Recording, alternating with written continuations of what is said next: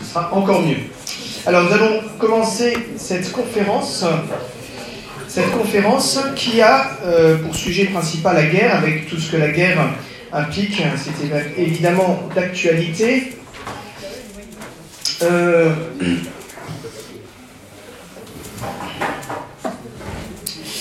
je ne vais pas m'étendre euh, longuement sur le principe du fait qu'il est possible de, faire la guerre, le fait de, tuer dans le cadre de la guerre. On l'avait déjà vu euh, brièvement à l'occasion de la légitime défense. Hein, voilà, le, fait de défendre son pays attaqué.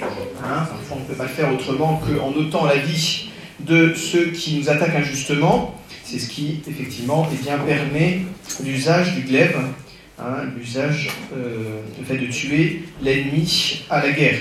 On remarquera d'ailleurs à ce sujet que euh, lorsque des soldats interrogent Saint Jean-Baptiste dans l'Évangile au sujet de ce qu'ils doivent faire, eh bien Saint Jean-Baptiste ne leur dit pas quitter l'armée. Hein, il leur dit hein, de ne pas euh, molester personne et n'extorquer rien, contentez-vous de votre solde. Hein, il ne leur dit pas de quitter l'armée, et je vous rappelle également que le Christ, euh, qui a dit quitter, qui a encouragé les gens à, tout vendre pour euh, le suivre, n'a pas demandé au centurion hein, de quitter l'armée. Au contraire, il a même loué sa foi, exprimé, que le centurion exprimait d'ailleurs en termes de, hiérarchie militaire. Hein, il y a plusieurs. Et le premier païen converti qu'on connaisse dans l'évangile, c'est précisément hein, euh, ce centurion avec un autre centurion très beau, le centurion Corneille, également très belle figure de soldat. Alors, le principe d'abord qu'il faut bien voir, c'est qu'il n'y a pas de civilisation sans force. Il n'y a pas de société politique sans l'usage de la force. Euh, le philosophe Blaise Pascal l'avait bien compris, il écrit Il est juste que ce qui est juste soit suivi, il est nécessaire que ce qui est le plus fort soit suivi. La justice sans la force est impuissante. La force sans la justice est tyrannique. La justice sans la force est contredite parce qu'il y a toujours des méchants. Et donc il faut faire que ce qui est juste soit fort et que ce qui est fort soit juste.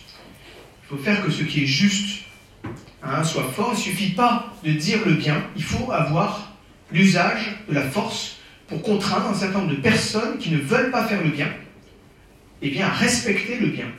Et donc il faut que la force soit au service de la justice. Et il faut que ce qui est fort soit juste, hein, parce que si la puissance de l'État euh, ou de, celui qui a le, gouvernement, s'il utilise sa puissance au service de l'injustice, eh bien ça devient la tyrannie.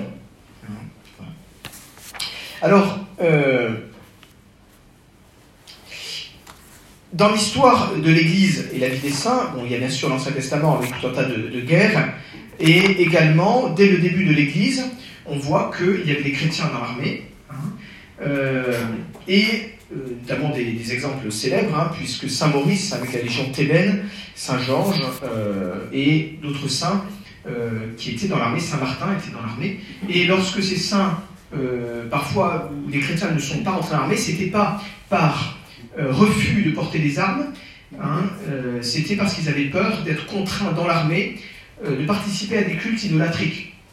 Il ne faut pas oublier l'exemple, encore une fois, de la Légion thébaine, qui est euh, le plus grand massacre que je connaisse de chrétiens, enfin de martyrs d'un seul coup. Hein. C'est une, légion entière hein, de soldats chrétiens d'origine égyptienne hein, qui a été martyrisés dans le Valais suisse euh, avec Saint Maurice euh, qui était à leur tête. Et donc ils ont été envoyés pour combattre des chrétiens, et évidemment eux-mêmes étaient chrétiens, et ils se sont tous fait tuer les uns après les autres. Évidemment, ils savaient manier les armes. Et pourtant, ben, ils sont tous fait tuer les uns après les autres, du général jusqu'au dernier soldat. Alors, euh,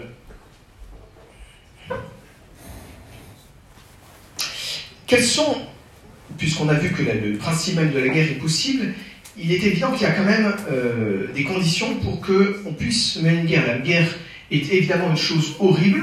Hein, on se souviendra du cri de, on jugera peut-être un peu naïf, mais mais qui, voilà, qui vient de son bon cœur, de Paul VI hein, à l'ONU, plus jamais la guerre. Hein. La guerre, c'est quelque chose d'horrible. Hein. il ne faut pas, euh, voilà, un jeune adolescent de 15 ans qui, dit Pierre Sergent et la route de Kaobang, la route, voilà, la guerre apparaît sous ses aspects peut-être sympathiques, mais la guerre c'est quelque chose d'horrible. Et donc l'Église a réfléchi très tôt sur les conditions de la guerre juste. Et saint Thomas d'Aquin s'est posé cette question qu'est-ce qui fait qu'une guerre est juste? C'est euh, dans la somme théologique la question 40. Y a-t-il une guerre qui soit juste?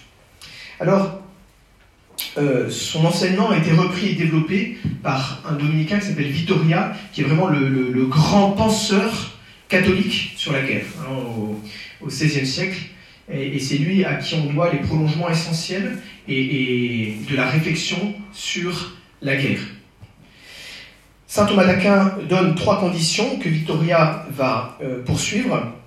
Euh, la première, qu'on retrouve d'ailleurs euh, exprimée différemment, dans un ordre différent, mais dans le catéchisme de l'Église catholique, qui a repris justement ces, points. Certains voulaient, dans l'époque un peu de pacifisme, etc., des années 60, certains voulaient que le Concile Vatican II, que, dans les années 70, que le, que le catéchisme de l'Église catholique qui était en, en, travail à partir des années 70, eh bien, ne parle pas euh, de cette manière-là la guerre et la condamne sans euh, nuance. Eh bien, le catéchisme n'a pas fait ça. Hein, il explique la guerre c'est quelque chose d'horrible. Bien sûr qu'on doit faire tout ce qu'on peut pour l'éviter, mais qu'il y a des cas où la guerre est juste. Et il a donné, il a rappelé ses conditions. Euh, d'abord, la première condition, c'est que la guerre soit faite par l'autorité du prince, c'est-à-dire, dit saint Thomas d'Aquin, c'est-à-dire du gouvernant. Hein, c'est toujours l'autorité qui peut déclarer la guerre. Ça n'est jamais hein, une personne particulière. Deuxièmement, il faut que le dommage infligé par l'agresseur à la nation ou à la communauté des nations soit durable, grave et certain. Durable, ça veut dire que eh bien, si une incursion ponctuelle, mais qui n'a pas été suivie d'autres incursions, eh bien, on n'a pas le droit hein, euh, de faire la guerre s'il n'y a pas de suite. Hein. Qu'il soit certain également. Certain, ça veut dire alors grave, c'est une évidence, on ne fait pas la guerre pour des broutilles. Et certain, ça veut dire que euh, on ne peut pas lancer une guerre en, ayant une, probabilité faible que l'ennemi d'à côté, dont vous pensez qu'il va vous envahir, eh bien, du coup, vous dites, bah, avant qu'il m'envahisse, je vais prendre les devants, je vais moi l'attaquer. Ça, en soi, c'est possible, mais si vous avez une certitude. si vous avez une certitude. Alors, je vais évidemment donner parfois des, exemples par rapport à la question de l'Ukraine et de la Russie. C'est intéressant, quelle que soit l'analyse qu'on fait du, conflit, hein, c'est intéressant de voir ce que disent hein, les, uns et les autres, ce que disent les Ukrainiens, ce que disent les Russes. Hein. Et dans la défense qu'ils ont fait de leur euh, attaque sur l'Ukraine, les Russes euh, ont dit, en fait, euh, l'Ukraine était prête à à envoyer une action militaire très forte sur le Donbass. Et donc, ils ont pris les devants. Et puis, bon, il y avait des armes nucléaires américaines, donc ça, ça on pour le coup, hein, qui commençaient à. Enfin, des, armes qui arrivaient sur, en, Ukraine de l'OTAN. Donc, en tout cas, c'est ce qu'ils ont euh, avancé. Hein. Mais il faut que ce soit quelque chose de certain. Donc, deuxième condition, hein, il faut qu'il y ait une, une, cause juste. Et puis, troisième, attention, troisième chose, dit, on y reviendra, euh, Saint Thomas d'Aquin, il faut que l'intention soit juste. Même si votre cause est juste, si votre intention n'est pas droite, si vous faites la guerre en par passion, euh, pour écraser votre adversaire, parce que vous ne l'aimez pas, etc. Euh, et non dans le noble but de rétablir la justice, eh bien, votre intention n'est plus juste, et donc votre guerre n'est plus juste, même si la cause est juste. Vous voyez, même si la cause est juste. Alors, à cela, Victoria euh, ajoute trois autres conditions qui sont capitales, et c'est celles sur lesquelles insiste le cachet du catholique. Premièrement, que les autres moyens de mettre fin au conflit se soient révélés impraticable ou inefficace. C'est quand on a, il faut avoir exploré, épuisé toutes les solutions diplomatiques pour avoir le droit légitimement de résoudre le conflit par les armes. Condition suivante, que soient réunies les conditions sérieuses de succès. Alors ça, ça, c'est, ça peut nous, nous, nous, surprendre, mais euh, on ne peut pas faire une guerre euh, si vous voulez, euh, pour l'honneur. J'avais abordé la question euh, dans le cas concret d'un homme qui, je vous avais donné ce, cas une fois, un, homme qui a défendu à la guerre 40 avec quelques camarades un français, et puis ils sont tous morts, semble-t-il, un peu inutilement là où ils étaient.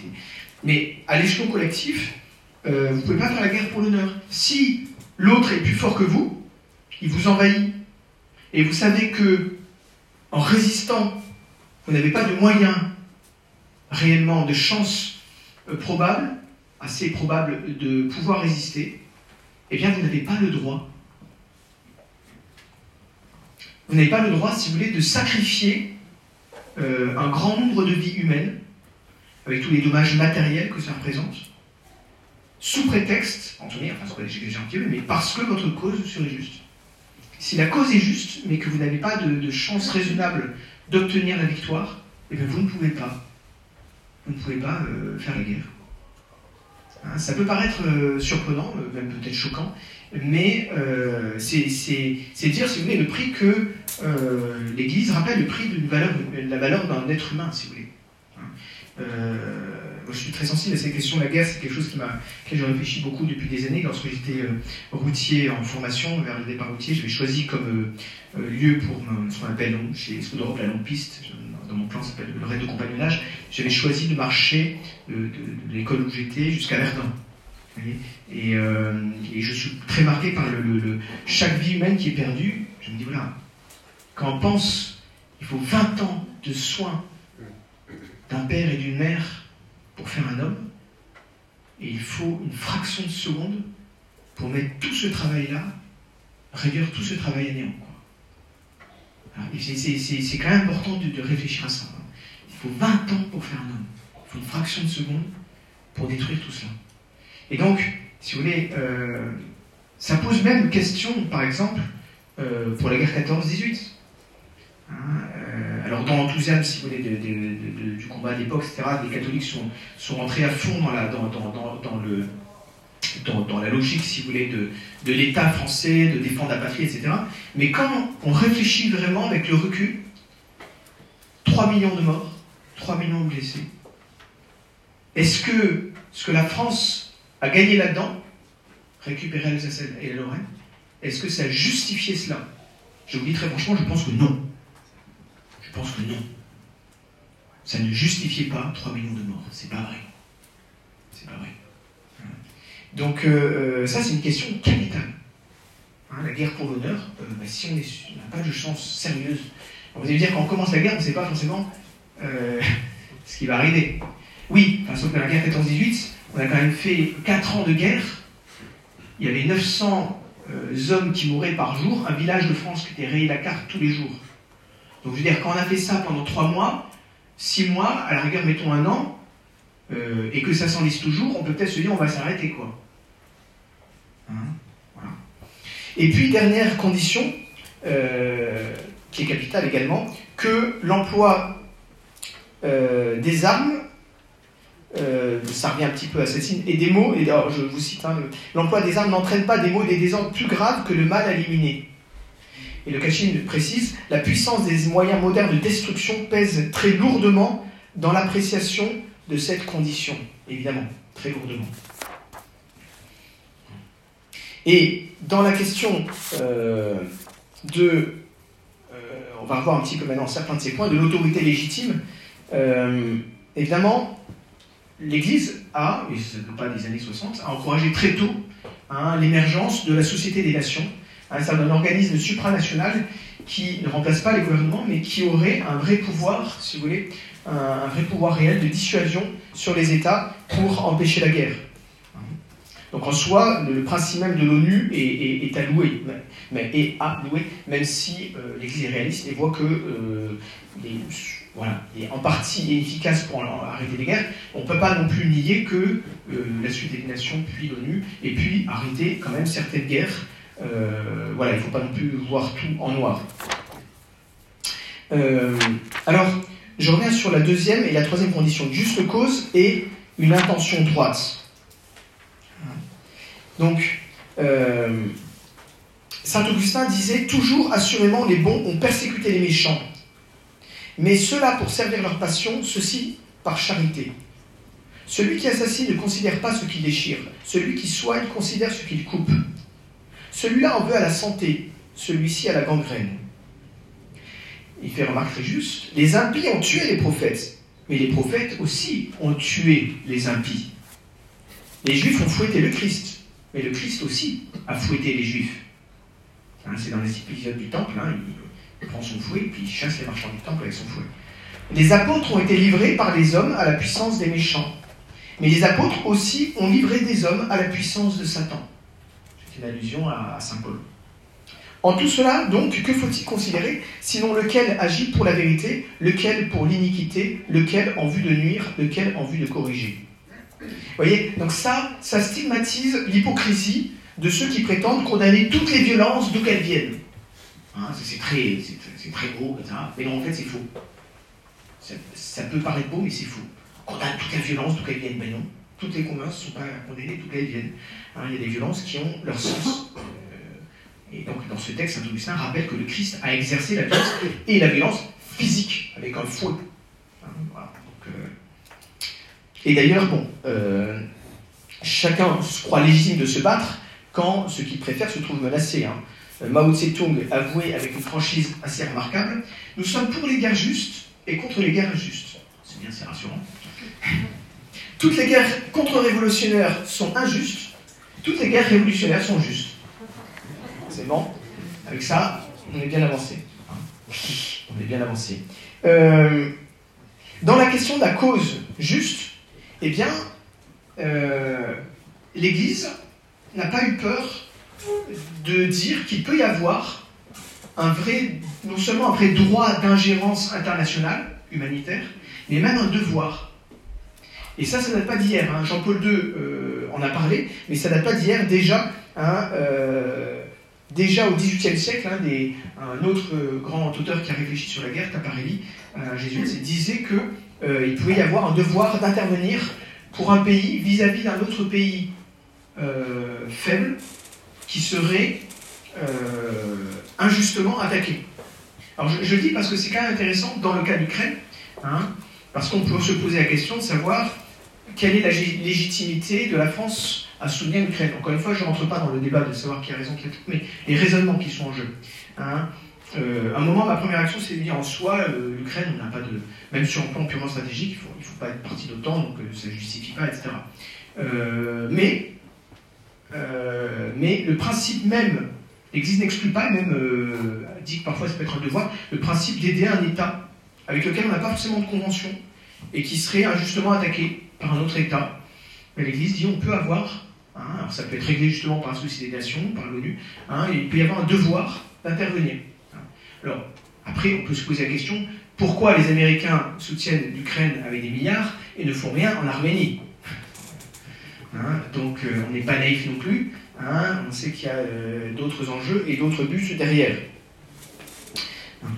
Alors, euh, bon, une fois qu'on a vu un petit peu ces, causes, ces, conditions de la guerre juste, on peut voir comment l'Église concrètement, si vous voulez, a, agi au niveau de la guerre. L'Église a agi au niveau de la guerre en essayant d'humaniser la guerre. L'Église est réaliste, elle sait qu'il y aura toujours des guerres, Hein, et donc ce qu'elle a essayé de faire, c'est d'humaniser la guerre.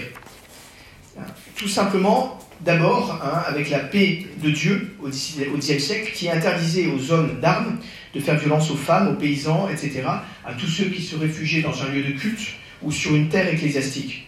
Et puis, plus largement, avec la paix, la trêve de Dieu. Hein, euh, il faut savoir que, officiellement, au Moyen Âge, tout acte de guerre est interdit du premier dimanche de l'Avent jusqu'à l'Épiphanie, donc ça fait quand même euh, cinq semaines, et également du mercredi des cendres jusqu'à l'Ascension. Donc euh, ça vous fait quand même 40 euh, jours, plus 40 jours, plus 10 jours, ça fait quand même 3 mois. 3 mois de guerre interdite. Hein. Et puis également du mercredi soir au lundi matin. bon, en fait, si on compte, il ne reste plus qu'un tiers de l'année pour faire la guerre. Bon, il ne faut pas être naïf non plus ces, prescriptions n'étaient pas forcément respectées. Hein, euh, la bataille de Bouvines a été gagnée un dimanche. Hein. Bouvines, c'était un dimanche. Hein, Donc ça ne respectait pas tellement la trêve de Dieu. Alors, euh, mais quand même, l'Église, on voit qu'elle a eu un rôle d'humanisation en demandant à ce que les prisonniers ne soient plus mis à mort ou rendus esclaves. La rançon était limitée à 50% du revenu annuel du captif. Et ça c'est intéressant, on reviendra quand on réfléchira à la question des armes, l'usage de l'arbalète est interdit entre chrétiens. car jugée trop cruelle. Et puis surtout, l'Église a institué la chevalerie pour essayer de développer le sens moral de ceux qui portaient les armes et de mettre leurs armes au service du bien. Alors, ça c'est un peu l'aspect historique, si vous voulez. Après, euh, toute la problématique, on y reviendra, c'est quand même la guerre moderne qui est bien différente. Euh, avec notamment, je ne vais pas entrer dans, la, guerre subversive, qui est, une guerre qui, passe son nom, hein, qui est une espèce de guerre totale, qui passe par les médias, qui passe par, par, des, actes directs d'attentats terroristes, etc. Et puis, et ça c'est nouveau, ça date de la Seconde Guerre mondiale, par le bombardement systématique de non-combattants. Et ça, ça, il y a quelque chose quand même de nouveau. Hein, le, bombardement de Londres par Hitler, 60 000 morts, de Hambourg, de Dresde, par exemple, anglo-américain, hein, là, il y a quelque chose de systématique. On va dire que c'est une erreur, parce qu'à Hambourg, vous avez le fleuve, d'un côté la ville, de l'autre côté la zone industrielle. Et c'est que la ville qui a été bombardée, pas la zone industrielle. donc, euh, Alors, évidemment, face à, la guerre, l'Église a essayé également de désarmer petit à petit, mais il ne faut pas être naïf, ça ne marche que s'il y a euh, une confiance réciproque, hein, euh, qui n'est évidemment pas toujours présente entre les nations. Alors, je vais maintenant vous donner quelques précisions euh, d'abord sur la question de. Je reviens encore sur la question de la guerre juste. Je me servirai d'un polycopier d'un bouquin de Labourdette, qui est un grand théologien de, Toulouse. Euh, il disait d'abord toute guerre, si elle est juste d'un côté, est nécessairement injuste de l'autre. Si vous, votre cause est juste, ça veut dire que l'autre, hein, sa guerre est injuste. Donc ça veut dire que l'autre n'a pas le droit de résister en soi. Si sa cause est injuste, il n'a pas le droit de résister. Et puis, il aborde la question des, intentions de la guerre. Je vous lis, c'est très, intéressant ce qu'il dit. Je, le reprends mot à mot. En insistant sur l'intention, nous ajoutons que ne doivent pas s'adjoindre aux motifs qui justifient la guerre des buts de guerre ultérieurs et cachés. Ou du moins, faut-il que ces buts de guerre soient aussi justes que le premier et ne servent qu'à le prolonger. C'est par ces buts surajoutés que l'injustice pénètre dans le camp du justifié du justicier. Ça, c'est très important. Il dit en fait, vous pouvez très bien avoir une cause juste au début de votre guerre, et puis vous rajoutez des buts. Et puis finalement, votre guerre n'est plus juste. Elle n'est plus juste. Elle donne alors à l'autre, à l'autre camp, qui eux, pour lesquels eux la guerre était injuste, quelques justifications. Parce que du coup, comme vous, votre motif n'est plus juste, eh bien eux, leur résistance devient juste. Vous voyez? Des deux côtés, dès lors, les causes sont au moins mélangées, mais fort chargées d'injustice. Dans ce qu'on appelle aujourd'hui la guerre totale, il arrive qu'en fait chacun tour à tour lutte pour son existence. La guerre devient défensive. La vraie fin poursuivie doit être une paix juste pour tous. Donc euh, là, il y, a, évidemment quelque chose. Si on, voilà, on voit par exemple la question de la guerre en Irak. Il y évidemment l'enjeu du pétrole pour les Américains. Hein, on sait aujourd'hui que lorsque Colin Powell, à l'Assemblée des ONU, de l'ONU, avait brandi euh, des, trucs en disant euh, on a la preuve qu'ils ont des armes, je plus chimiques ou machin, on sait aujourd'hui que c'est faux. Ça a été reconnu. Et c'est au nom de ça qu'ils ont déclenché la guerre. Je crois d'ailleurs qu'à l'époque, Jean-Paul II avait dit que cette guerre était injuste. Il me semble, quelque chose comme ça. Et euh, j'ajoute, quant à la question euh, des autorités légitimes, qui sont euh, derrière les autorités légitimes officielles, est-ce qu'il n'y a pas euh, des personnes qui, en fait, ne sont pas les autorités légitimes, mais qui, finalement, animent le, animent le combat, qui ont des intérêts? On pense, par exemple, à des grands intérêts financiers. Hein, et, la, Bourdette, ou le Michel Berger, général Michel Berger, là, oui, euh, cite euh, Powell, euh, je ne sais pas quel est ce Powell-là, qui, qui, écrivait pour la guerre du Golfe Aujourd'hui, veille d'embrasement ou d'apaisement. Je ne comprends toujours rien aux raisons de cette secousse mondiale. Nous sommes entre les mains de puissances dissimulées qui, soudain, mobilisent des forces et des troupes, tandis que les médias répandent l'alarme. Et nous ignorons pour quelle querelle et quelle manœuvre entre ces puissances notre ciel prend soudain cette teinte d'acier. Et Jacques Attali écrivait hein, dans un livre euh, Ils font tout par leurs prêts, par les banques, pour maintenir en marche l'économie, s'efforçant de susciter une accélération de la croissance pour en financer le remboursement, voire même, sans le vouloir, une guerre pour en organiser le moratoire. Donc voilà, l'autorité légitime, oui, mais qui est-ce qu'il y a derrière? Et vous avez un colonel qui a écrit un livre qui s'appelle Pour qui meurt-on?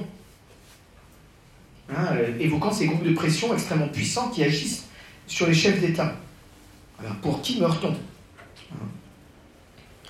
Alors, euh, j'aborde un autre point qui est la question de la guerre défensive et offensive. Parfois on dit la guerre est juste si elle est défensive, puisque le principe c'est la légitime défense. Elle est injuste si elle est offensive. Eh bien, c'est pas tout à fait vrai. C'est pas tout à fait vrai. Il faut distinguer plutôt une guerre d'agression. C'est pas synonyme de guerre offensive.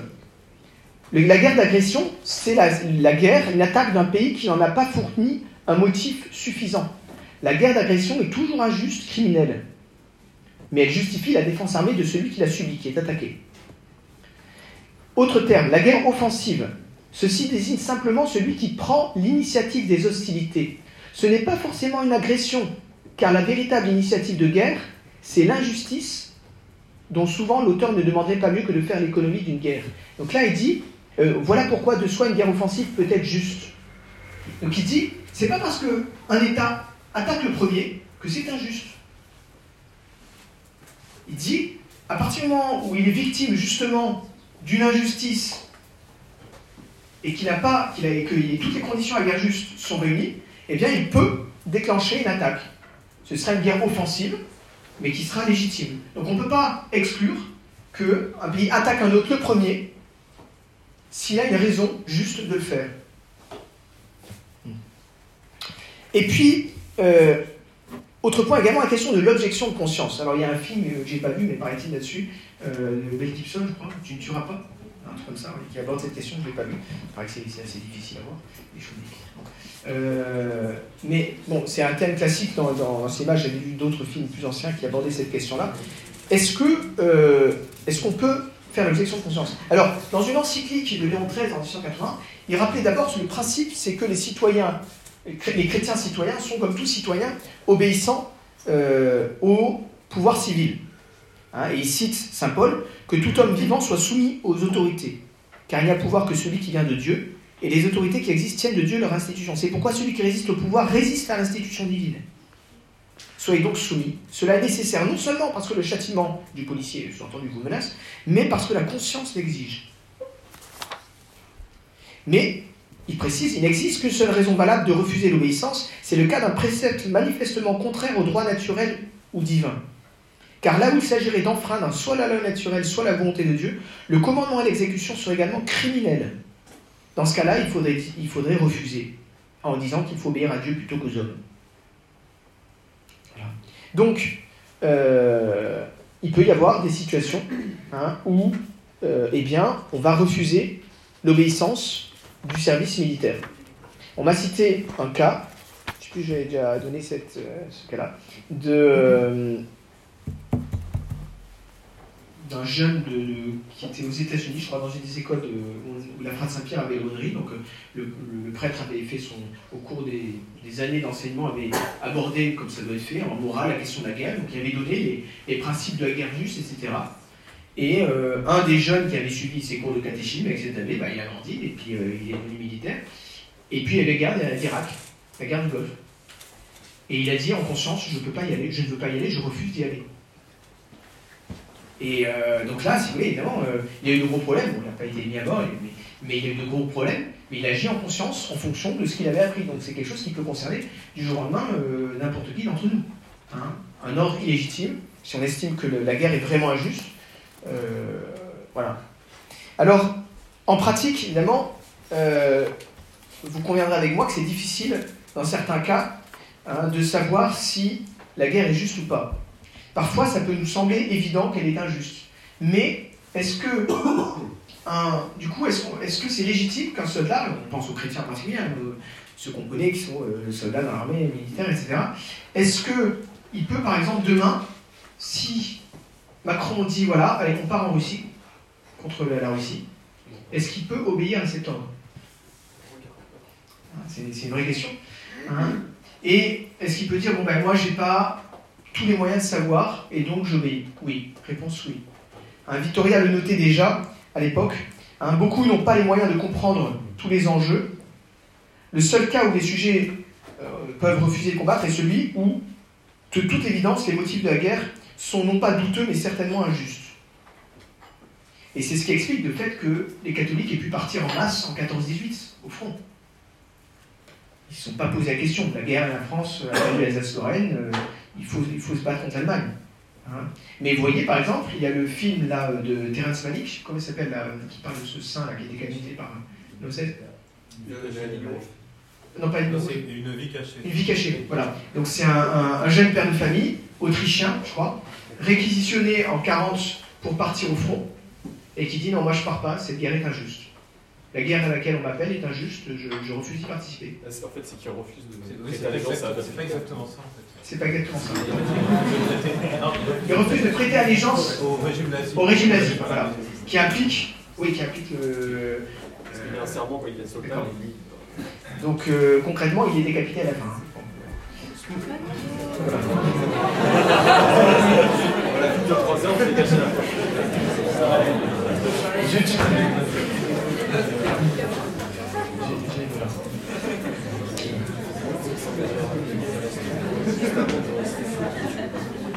Alors, euh, je reviens à mes, euh, je reviens à mes moutons.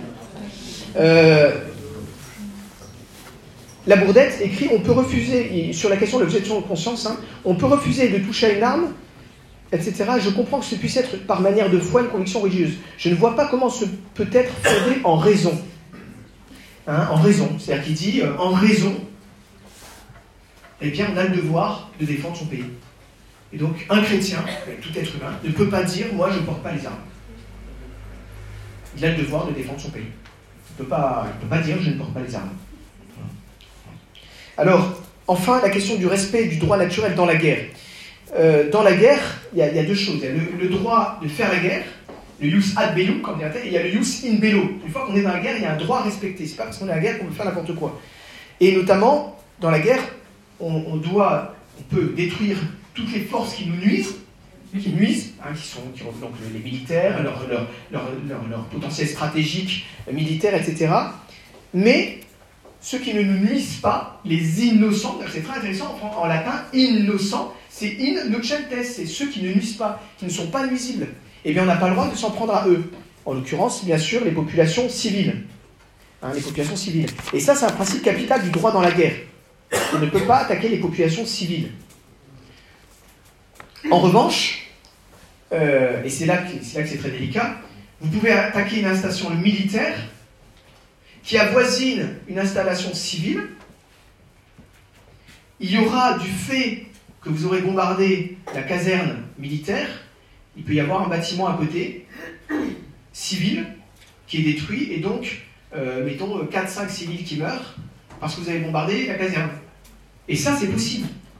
Hein, ça s'appelle, ce qu'on le, c'est un principe moral qui est très utile à connaître, ça s'appelle le, le, à double effet. Euh, non, non, oui, dégâts collatéraux, ils appellent ça dégâts collatéraux, mais en, morale, ça s'appelle le volontaire euh, indirect ou l'acte à double effet. Voilà, l'acte à double effet. Vous faites un acte qui est un acte bon, vous détruisez, dans le cas de la guerre, vous détruisez une station militaire, hein, vous bombardez une caserne, et de cet acte, il y a une conséquence néfaste qui est la mort euh, de neuf civils dans une maison à côté, et vous avez détruit une caserne où il y avait 500 militaires. Voilà eh bien, est-ce que vous pouvez bombarder quand même la caserne en sachant que vous risquez de faire mourir quelques civils? Réponse oui. Il y a une proportion qui justifie. Hein, vous pouvez faire cet acte parce que ce que vous faites, c'est que vous ne tuez pas des civils, vous tuez des militaires et vous déplorez les faits. Vous ne voulez pas les faits de tuer les civils. Et ça, c'est possible. Et ça, c'est clair. En théologie morale, c'est clair et net.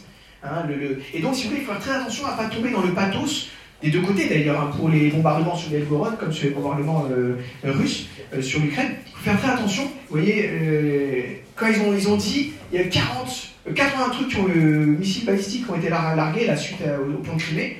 40 interceptés, 40 sont tombés et 15 morts.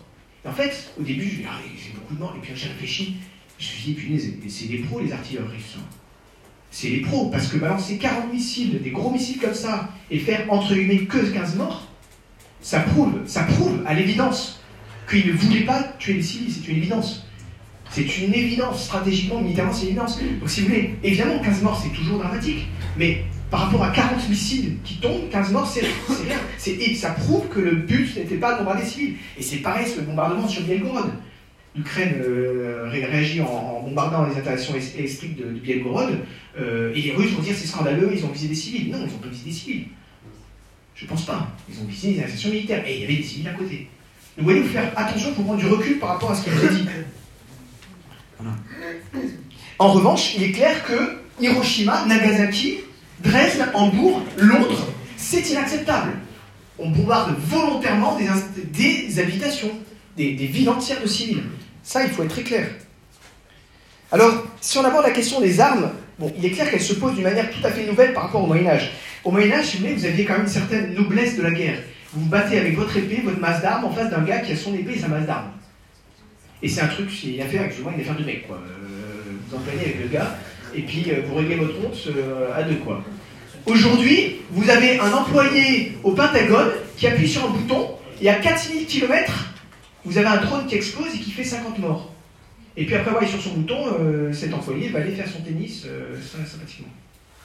Non mais vous voyez, on n'est plus dans le même truc. C'est plus un chevalier qui s'attaque à un chevalier euh, qui va en direct. C'est un gars qui appuie sur un bouton et il y a, il y a 50 morts à l'autre bout du monde. Donc ça repose de manière différente la question des, armes. Hein. Alors, certes, on peut toujours exhorter les personnes à diminuer leur quantité d'armes, et il faut le faire, et leur létalité, leur aspect euh, dangereux, mais en même temps, euh, comme le remarque la Bourdet de manière très juste, en l'absence d'un tel désarmement, en l'absence d'un tel désarmement, eh bien, chaque cité a le devoir d'être suffisamment armée. Hein, il écrit ça pour. Euh, il rétorque au cardinal Marty, qui est archevêque de Paris. Hein, il disait On ne peut pas se contenter d'approches de type moral et exhortatoire. certes, il faut viser le désarmement universel, mais il reste que donc le cardinal Marty, après le pape, a bien raison de condamner la fabrication d'armes et les ventes d'armes. Il est trop facile de lui répondre à un autre point de vue que les arrêter unilatéralement, d'abord n'arrêtera aucunement les ventes, c'est trafic mondial, etc. Et puis surtout, le pays a le droit de se défendre. Euh, il peut, on peut regretter que les autres aient beaucoup d'armes, mais s'ils ont beaucoup d'armes et qu'on veut se défendre, ben, il faut qu'on ait beaucoup d'armes soi-même. Hein? Euh, Alors, on arrive du coup à la question de l'arme nucléaire et des armes NBC.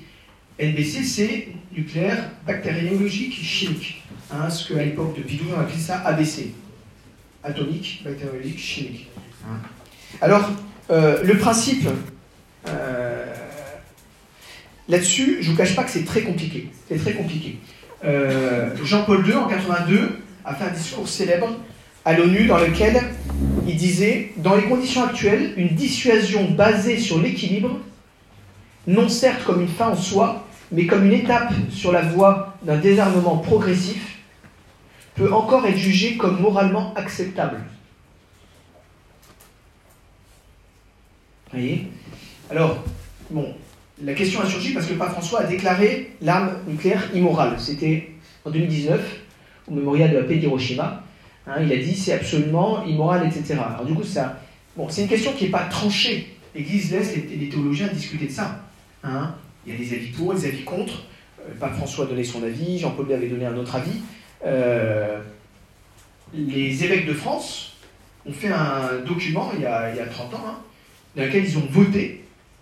Ils ont déclaré que, euh, en votant, ils ont, estimé que, dans le cas de la France, en tout cas, c'était licite. Hein. ça a été très disputé aussi entre les évêques américains. donc c'est voilà, c'est pas c'est pas si évident que ça, cette, question-là. Alors, le principe, en fait, si vous voulez, euh, le principe est le suivant. En soi, qu'une arme soit efficace, c'est pas un mal, parce qu'elle est faite pour tuer. En revanche, ce qui n'est pas possible, d'abord, c'est tuer des civils. Donc si on entend la dissuasion nucléaire comme la possibilité d'écrabouiller une ville, clairement, c'est impensable. C'est immoral. Et on ne peut pas se préparer à faire quelque chose d'immoral. Vous voyez, parce qu'on peut dire oui, mais c'est juste une arme de dissuasion. Mais si vous n'avez pas le droit de le faire, la préparation d'un acte immoral, euh, est-ce que c'est moral voyez Donc, l'arme nucléaire ne peut pas être conçue de manière morale si elle est conçue comme quelque chose qui vous permet de vitrifier un pays. En revanche, mais vous allez dire c'est un cas d'école, mais on peut l'imaginer, si c'est sur un objectif purement militaire, Vous imaginez, je sais pas quoi, une île euh, remplie de militaires au milieu du Pacifique. Vous balancez une arme nucléaire là-dessus, vous faites beaucoup de morts, euh, enfin tous les soldats qui sont sur l'île, aucun autre civil. En soi, on ne peut pas dire que ce serait immoral. Vous avez tué des militaires. Vous n'avez pas tué de civils. Alors, on pourrait discuter de savoir l'impact écologique pour la planète, etc. C'est encore autre chose. Mais bon, voilà. Hein, soit dit en passant, euh, on fait des vont rigoler pour l'histoire de, pollution de voiture quand vous pensez que le, gazoduc Nord Stream, là, euh, ce qui est la fuite, là, c'est l'équivalent de toute la pollution parisienne sur un an. Voilà. Donc, euh, ça fait, ça fait doucement rigoler. Donc, vous voyez, le principe est le suivant c'est euh, du moment où vous ne visez pas des civils, eh bien, le fait d'avoir une âme efficace en soi n'est pas un mal.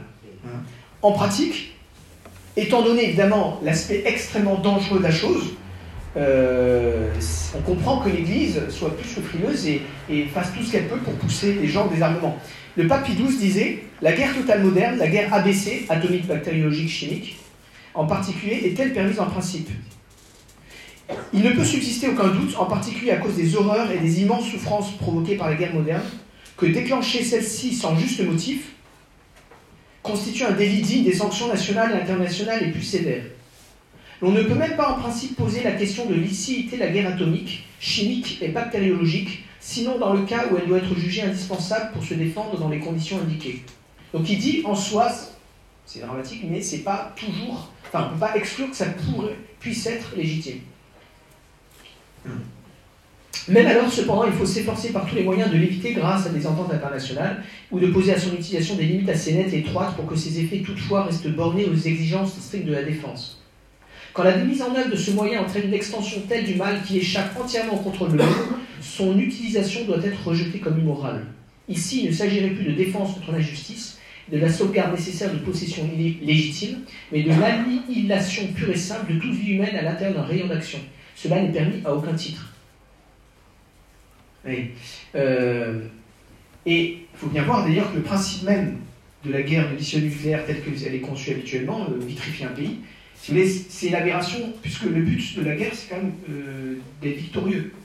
Mais si on reçoit une bombe en France, de, la Russie concrètement, et qu'on rebalance une. Enfin, qu'est-ce qu'on aura gagné? Le pays sera vitrifié.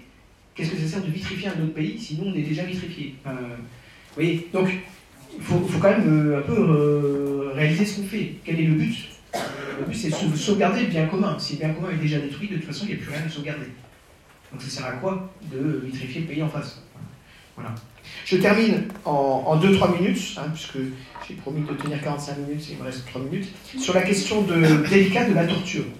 Euh, la torture à l'époque hein, de saint Thomas d'Aquin était actée comme quelque chose de normal et saint Thomas d'Aquin l'admet. Hein, admet comme une possibilité. Et là, on voit justement qu'il peut y avoir effectivement une forme, euh, il peut y avoir une évolution, il peut y avoir des avis partagés. Parce que euh, aujourd'hui, et je pense que c'est assez légitime, hein, on, ne, conçoit pas que la torture puisse être légitime. Je ne dis pas que, et je partage personnellement cet avis, je ne dis pas, après, la torture est torture. Euh, oui, bon, non mais.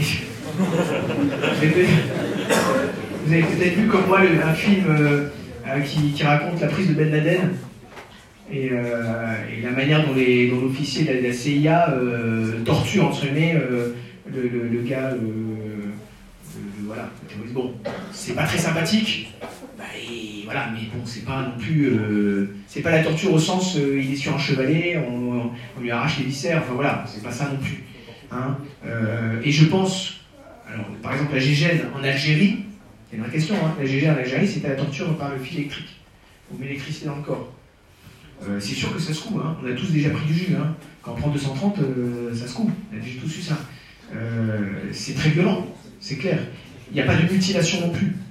Alors, je ne dis pas que je me justifie la, torture en Algérie, mais, mais, comprenez bien, il faut quand même distinguer les choses. Il faut distinguer les choses. Vous voyez, on ne peut pas. L'ablation d'un membre, c'est une chose la passion d'un membre, c'est une chose. Euh, la torture de l'officier de la CIA euh, sur le cas de, terroriste, là, c'est quand même autre chose. Hein. Personnellement, je, suis opposé à la censure. Et c'est intéressant parce que euh, ça, montre quand même, si vous voulez, que sur certains points, et le cas de la guerre atomique est, aussi là, hein, on voit qu'il peut y avoir une certaine effectivement, évolution, dans, les limites raisonnables, de la pensée théologique. Ce qui est important, c'est que quand on donne un avis, qu'on ne prétende pas que cet avis est infaillible lorsqu'il ne peut pas être infaillible. Un théologien peut dire à titre personnel, moi je pense que ça n'est pas légitime, ou euh, l'autre va dire je pense que la guerre atomique est légitime, mais il ne faut pas euh, dire à l'autre euh, tu n'es pas catholique parce que tu penses que la guerre atomique n'est pas, par exemple, légitime. Hein, on peut avoir des avis divergents sur ces, points-là. Hein. C'est pas, c'est pas, des, points où l'Église s'est engagée définitivement. Voilà. Euh, on pourra continuer de parler de cela, si vous voulez, hein, autour de l'apéritif. Comme j'ai promis de tenir 45 minutes et pas une heure, je vais m'arrêter là. Voilà, on va chanter jour Salut Marie. Du Père et du Fils et du Saint-Esprit, ainsi soit-il.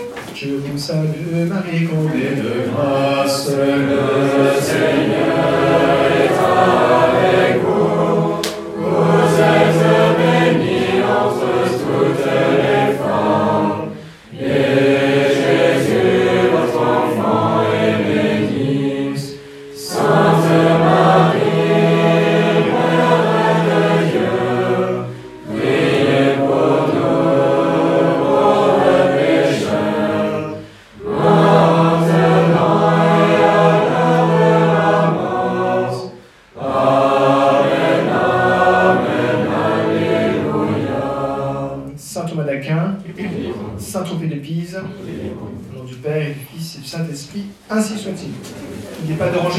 les biens et puis participer à l'IDIA.